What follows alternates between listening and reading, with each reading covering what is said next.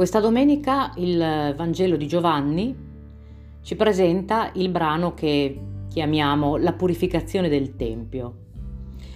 Il momento in cui Gesù, arrivato a Gerusalemme, sale al Tempio e trova gente che vende buoi, pecore, colombe e vede seduti ai loro banchi i cambiamonete e si comporta in un modo abbastanza strano.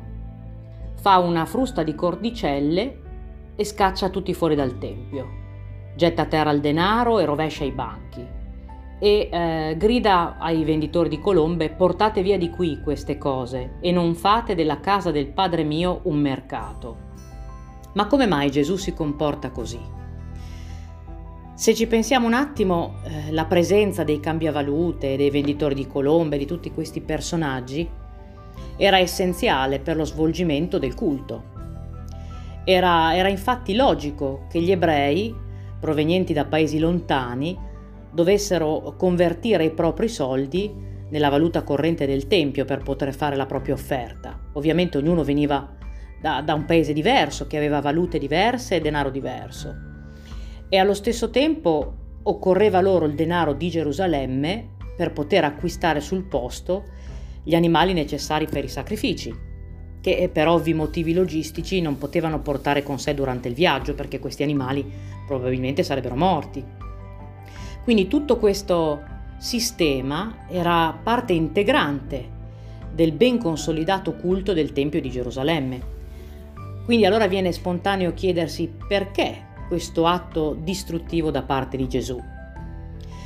Gesù nel Vangelo di Giovanni grida a questi personaggi non fate della casa del Padre mio un mercato.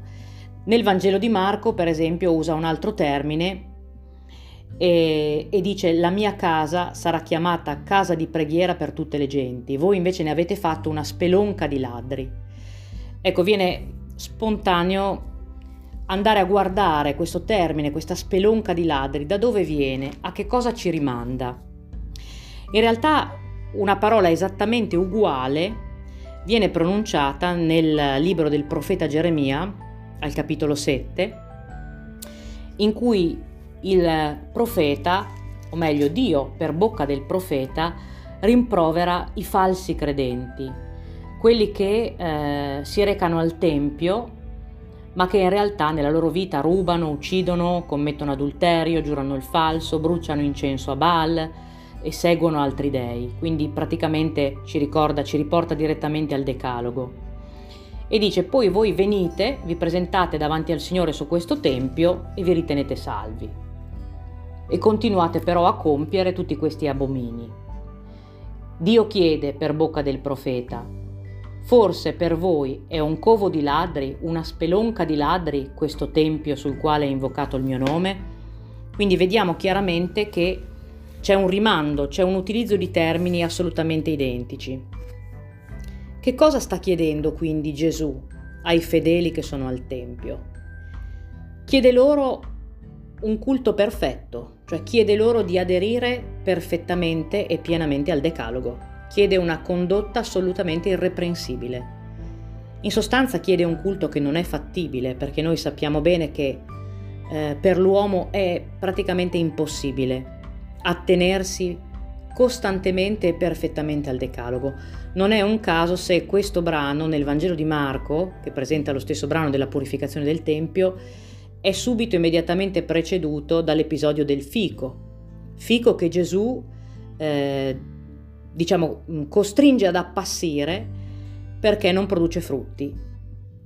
E anche questa è una cosa abbastanza incredibile perché ci troviamo nel mese di aprile, quindi è chiaro che un fico non ha frutti in aprile, i fichi fruttificano a settembre. Quindi accostando questi due episodi capiamo chiaramente quello che Gesù sta chiedendo. Gesù sta chiedendo qualcosa di impossibile. Chiede cose straordinarie, proprio perché straordinario è Lui e perché, come ci ricorda in altri brani del Vangelo, le cose ordinarie sono alla portata di tutti, anche dei pagani, ma per noi cristiani Gesù vuole molto di più. Gesù vuole risvegliare in noi quel desiderio di infinito, quell'anelito all'amore vero, quella tensione verso il cielo che in fondo in fondo abita in ognuno di noi. Gesù chiede sempre cose straordinarie. Ci chiede addirittura di amare i nemici, di pregare per coloro che ci perseguitano. Seguire Gesù, dunque, è seguire la via dello straordinario. È una via che non possiamo seguire da soli, con le nostre capacità umane. Seguire Cristo significa affidarsi al suo insegnamento, ma anche e soprattutto alla sua grazia. Solo attraverso il dono della grazia possiamo sperare di incamminarci in questa via che il nostro Maestro ci indica. Fratelli tutti, capitolo secondo, numero 64. Dobbiamo riconoscere la tentazione che ci circonda di disinteressarci degli altri, specialmente dei più deboli. Diciamolo, siamo cresciuti in tanti aspetti, ma siamo analfabeti nell'accompagnare, curare e sostenere i più fragili e deboli della nostra società sviluppata.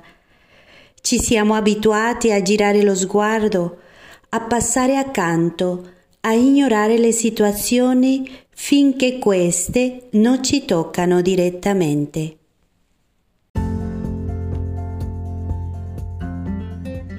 Fratelli tutti, número 113. Volvamos a promover el bien para nosotros mismos y para toda la humanidad. Y así caminaremos juntos hacia un crecimiento genuino e integral.